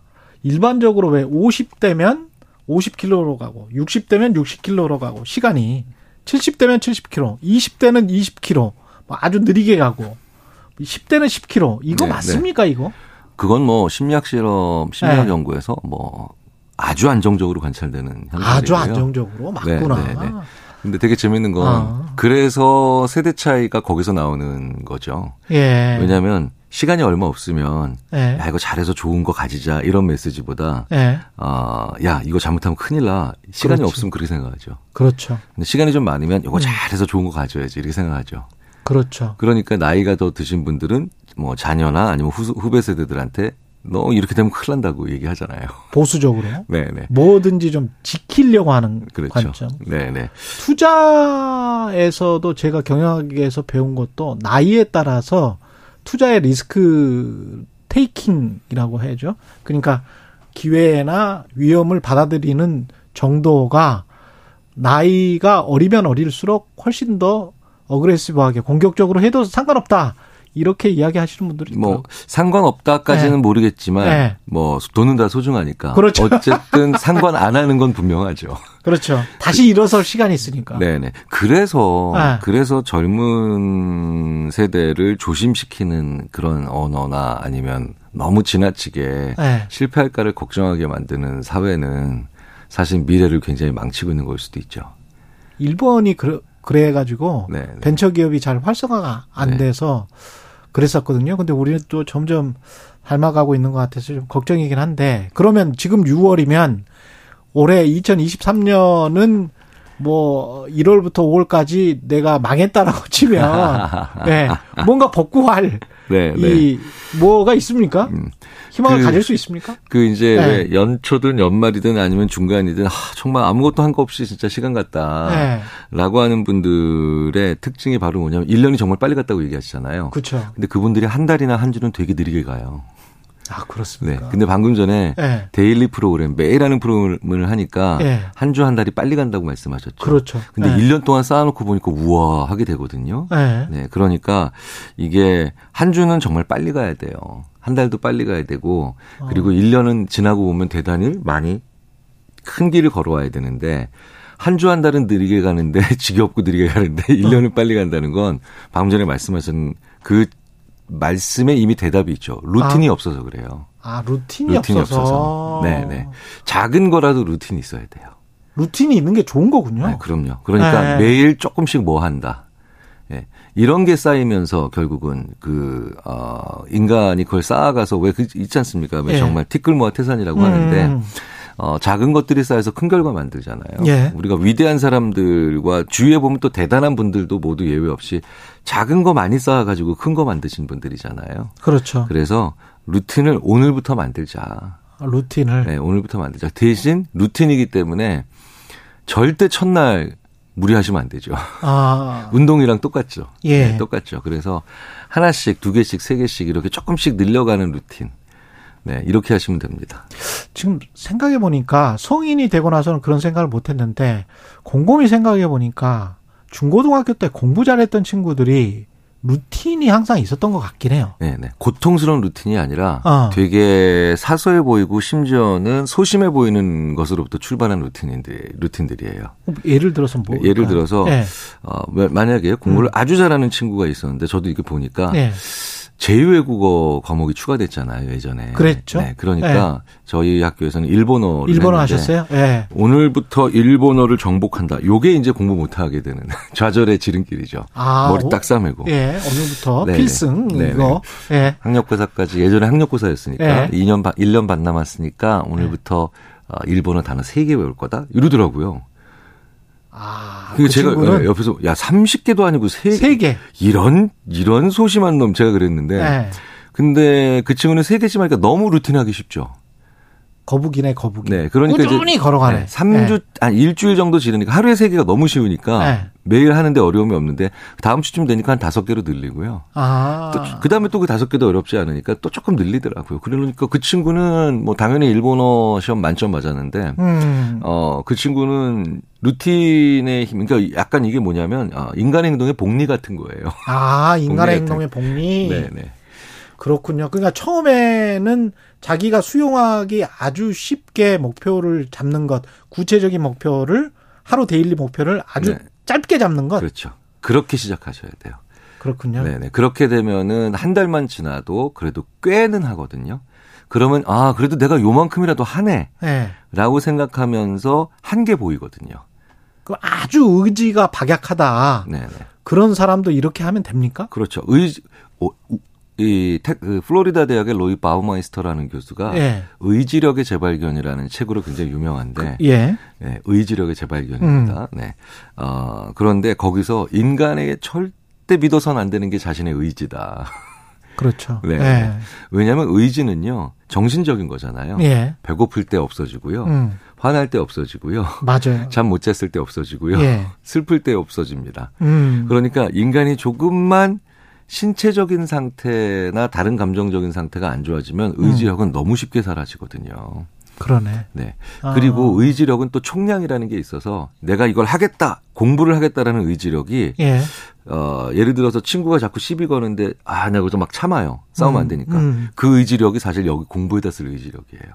음. 그래서 쓸데없이 바쁜 분들, 그 다음에 어, 예를 들어서 하는 거 없이 그냥 그저 그냥 정신없이 바쁜 분들이 이런 새로운 결심이나 아니면 올해 초에 세웠던 계획들을 실천 못 하시는 게 의지력이 없어져서 그래요. 의지력이 없어져서 원래 의지력이 없는 게 아니라 아. 의지력이 없어져서. 음. 네네. 그러면 의지력이 계속 샘솟음할 수 있게 어떤 외부적 내부적 자극을 줘야 되나요? 어떻게 해야 되나요? 의지력 이제 먼저 새로 좀 시작을 하기 위해서 좀 예. 의지를 가져보자라고 의지를 했을 때, 가져보자. 자 그러니까 좀 새로 시작하자. 예. 그럼 제가 꼭 드릴 말씀이 있어요. 그러니까 당분간 그걸 안 해야 돼요. 그렇군요. 네네. 그 심지어는 고3 학생들한테도 아, 용청수가 폭발하듯이 만들어야 네, 되는 네, 거구나, 이게. 그러니까 지금 예. 6월이잖아요. 예. 어, 모의고사 같은 거 잘 못 봤다고, 막 올해 망했다고, 예. 막 이런데도 그래도 다시 시작하자라고 하면, 예. 자 바로 공부해 이러면 절대 안 돼요. 술 한 잔 먹고 시작해야 되는 뭐 고3 학생들은 안 되겠지만 재수생 같은 경우는 뭐 어도 되지 예, 재수생 않나요? 같은 경우. 네. 예, 일단. 저 같으면은 근데 저는 주위에 이렇게 조언해 드려서 어꽤 저기 뭐냐 효과가 있었다고 고맙다는 예. 인사도 많이 들었는데 하루 정도 완벽히 놀아야 돼요. 완벽히 놀아 버려라. 네네 아, 하루 정도 완전히 쉬거나 완벽히 놀거나 하여튼 어쨌든 내가 다시 해야 될 걸 일정 기간 동안 음. 일정 기간 동안 만약에 근데 만약에 지금 2월 달이고 재수가 결정됐다 예. 그러면 심지어는 한 일주일 정도 완전히 놀아줘야 놀아도. 돼요. 놀아줘야 돼요. 왜냐하면 그 전에 좌절했잖아요. 그렇죠. 그러니까 다시 할 생각이 있다는 뜻이잖아요. 그렇죠. 네네. 그러면 예. 새로 시작하기 전에 반드시 일정 기간 동안은 그걸 안 하는 그런 잠시 동안의 지혜가 필요합니다. 그렇군요. 네. 늦었다고 생각할 때가 가장 빠르다 뭐 이런 말을 하지 않습니까? 뭐 이- 또 어떤 분은 또 늦었다고 생각할 때가 진짜 늦은 지- 거다. 진짜 늦은 거다. 라고 예. 생각하는데 예. 사실은 어 그렇게 말씀하신 양쪽 다 어, 자기 일리가 있는 말씀들이죠. 음. 그런데 그게 미련이냐 음. 아니면 단순히 쫓기는 아니면 강박감이냐 이걸 구분해 볼 필요가 있죠. 음. 왜냐하면 이게 미련이라고 하는 건 예. 어, 저거를 가져 가질 필요가 없거나 예. 아니면 가지고 싶어도 대안이 없- 대안이 있는데 계속 가지고 싶어하면 그건 미련이고 그렇죠. 그건 늦었다고 생각할 그렇죠, 때 그렇죠. 진짜 늦은 예. 거죠. 예. 그런데 대안이 그거밖에 없고 내가 음. 반드시 가지고 싶고 꼭 어, 내가 어, 성취해야 될 것이다. 라고 하면 죽기 전날도 늦은 건 아니죠. 음. 네네. 그건 반드시 해야 되는 거니까. 예. 근데 마찬가지로 어 근데 늦었어라고 생각하면 예. 그래도 다시 한번 해볼 수 있는 힘이 필요하잖아요. 그렇죠. 요때는 또 무엇을 하면 좋냐면요. 음. 아 지금 남은 걸 못한 걸 틀린 걸 뭐 내가 실패한 걸 생각하니까 너무 늦었다는 생각이 잘 들거든요. 예. 내가 확실히 알고 있는 거, 음. 내가 가지고 있는 능력은 어디까지인가. 그래서 내가 해놓은 거를 먼저 잠- 잠깐 찬찬히 돌아봐서 그걸 적어야 돼요. 아, 그것도 또 적어야 되는. 거고. 그러니까 이게 심리적 자산을 만들어야 돼요. 아, 네. 내가 이제까지 해놓은 것. 네네. 예. 심리적 자산은 내가 이만큼은 있으니까 이제 나머지 것을 가야 된다. 음. 왜냐하면 어, 늦었다고 생각하면 은 자기 심리적인 출발이 0이 돼 버려요. 0. 예. 네. 근데 이제 100, 1000, 만을 만들어야 되죠. 음. 그럼 자기가 확실히 할 수 있는 것과 확실히 알고 있는 것, 일과 공부에서 그걸 좀 정확히 인식을 하고 시작을 하시면 조금 더 용기 내기가 쉬워지죠. 이것도 한번 메모를 우리가 해볼게요. 지난번에 김경일 교수님의 어록을 메모를 지금 해보면 자잘하게 쪼개서 루틴을 네. 세워라. 네. 자잘하게 일단 쪼개야 된다. 나쁜 습관은 뭐 그거를 없애려고 하지 말고 좋은 습관으로 덮어라. 음, 음, 음, 네, 네. 예, 이런 이야기를 하셨는데 지금 6월에 올해 초반에 초중반에 망했어라고 음, 네, 생각하시는 분들에게 6월부터 다시 시작이야라고 어 어떤 힘을 낼 수 있는 말 조언 같은 게 있을까요? 제가 그- 이렇게 네. 얘기합니다. 야, 원래 진짜 시작은 7월 1일부터야. 진짜 시작은 7월 네, 1일부터야. 네, 네. 그러면서 제가 왜 네. 그런 줄 알아? 이게 말도 안 되지만 이런 이유를 갖다 붙여줘요. 네. 너왜 그런 줄 알아? 네. 미국이나 다른 네. 나라에서 상당 부분은 9월이 첫 학기야. 그렇지 9월이 첫 학기지. 네, 네. 그렇지. 그래서 7월이면 워밍업이지. 그렇죠. 예. 그러니까 굉장히 많은 일들이 좀 놀고 시작하는 거죠. 네, 1월 예. 1일부터 12월 31일 단위로 움직이는 것 같지만 예. 사실은 다른 잣대로 1년이 움직이는 게 되게 많아요. 그렇죠. 회계년도 다 달라. 네, 네. 예. 12월 12월 회계년도에 익숙해질 필요가 없어요. 우리가. 그렇죠. 예. 그 왜 예전에 그 어, 어떤 분이 이러시더라고요. 몇 살이야? 네. 그랬더니 44이신데요. 지금부터 10년이 딱 좋아. 이런 얘기 하시는 분이 있는데 이게 들으면서 그냥 위안이 된다라는 게 아니라 예. 그러니까 다시 하고 싶은 생각이 들잖아요. 음. 다시 하고 싶은 생각이 드- 드니까 시간의 잣대를 다시 한번 예, 아, 이거 7월 1일부터 시작이야. 내년 음. 7월 1일까지. 그러니까 음. 올해 7월 1일부터 12월 31일로 하면 6개월 까먹은 것처럼 느껴지죠. 근데 다시 한번 7월 1일부터 내년 6월 30일까지 이렇게 한번 시간의 잣대를 옮겨서 해보는 것도 좋습니다. 근데 제가 나이 들어서 40이 훨씬 넘어서 공부 좀 심각한 공부를 해서 느끼는 건데 진짜 공부는 젊었을 때 해야 되지 않을까라는 생각은 하거든요. 그래서 근데 젊은 친구들이 자신이 젊을 때가 얼마나 그게 좋은 시절인지 그걸 잘 모르는 경향이 있긴 있어요. 그랬다 어. 시간 낭비하는 경우. 요거 이제 조금 더 말씀하시면 이제 아 이제 이제 꼰대라고 놀림받으실 예. 수 있는데 맞습니다. 사실 원래 인간이 예. 젊었을 때 시간의 소중함을 모른다라고 많이 얘기하지만 예. 나이 들어도 욕심의 허망함을 모르잖아요. 그렇다. 네. 욕심의 허망함을 모른다. 네. 그래서 젊었을 때 하고 싶은 것도 많고 예. 놀고 싶은 것도 많고 사실은 저는 또 이런 생각도 해봅니다. 젊었을 때 다시 20대로 돌아간다면 예. 아, 공부 더 열심히 해야지라는 생각도 들지만 어떤 날은 그때 못 논 걸 내가 다 놀아야 되는데 라는 그- 생각도 들어요. 그렇죠, 그렇죠. 네, 네. 예. 그러니까 시간의 소중함을 모른다라고 음. 생각하지 말고 한번 이렇게 바꿔보는 거죠. 하고 싶은 게 너무 많으니 음. 하나의 투자를 많이 못한다. 아. 라고 생각을 좀 해보면은 그렇군요. 어, 생각을 많이 해볼 수가 있죠. 그러면 네. 어, 이게 어, 이도저도 아닌 날들이 너무 많아요. 젊었을 때. 그래, 맞아, 맞아. 네, 네, 이도저도 아닌 그냥 날들이. 허투루 보내는 시간이 너무 많지. 네, 네, 네. 그러니까 옆에서 이렇게 얘기해 주시면 좋습니다. 야, 오늘 환, 오늘은 놀기만 하고 내일은 공부만 하고 뭐 이런 식으로 하루하루는 아. 확실하게 제목을 정해놓은 하루의 제목을 정해놓는 게 또 좋은 짝골, 짝골. 있어요. 네, 홀짝홀짝.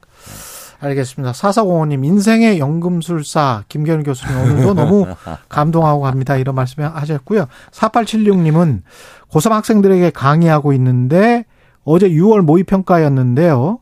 교수님 말씀 아이들에게 잘 전달해 보겠습니다. 이렇게 말씀하셨습니다. 항상 방송 잘 듣고 있습니다. 감사합니다.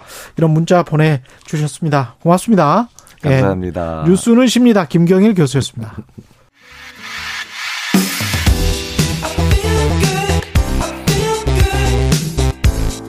세상에 이익이 되는 방송 최경영의 최강 시사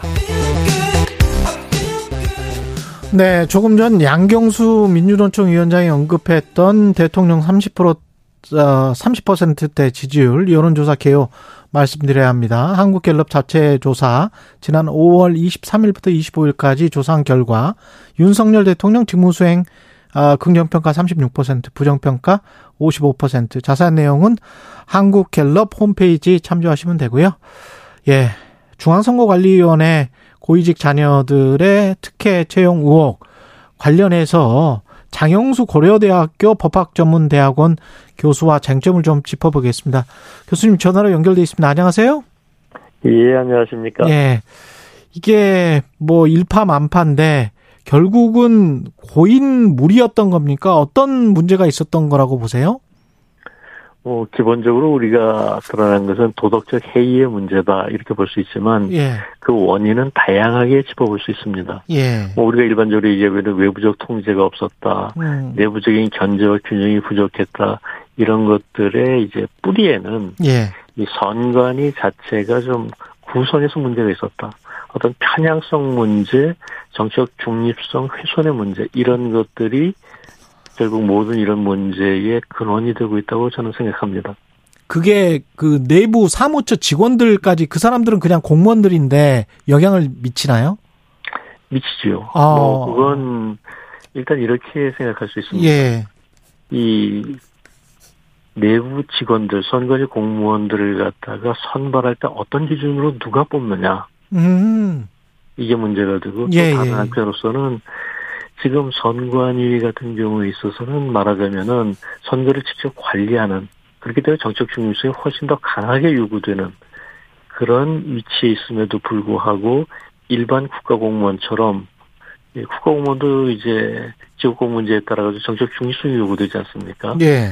그런데 이게 임용 당시에 당적만 없으면 된다. 음. 그 얘기는 최근까지도 정당 활동을 하고 뭐 선거 캠프에 들어가고 이랬던 분들도 선관위 공무원이 되는 그 순간에만 나 이제 더 이상 그런 거 안 한다. 이렇게 아. 하면 된다는 거죠. 지금 그렇게 돼 왔었던 겁니까? 그렇죠. 그리고 어. 그게 이제 전에 조혜주 상임위원 같은 경우도 그런 선거 캠프 참여가 문제가 됐었고요. 예. 뭐 그 외에 이 직원들도 예. 선관위 직원들도 뭐 과거에 이제 정당 경력 내지는 선거 참여 경력 거 있는 분들이 뭐 꽤 있는 것으로 저는 알고 있습니다.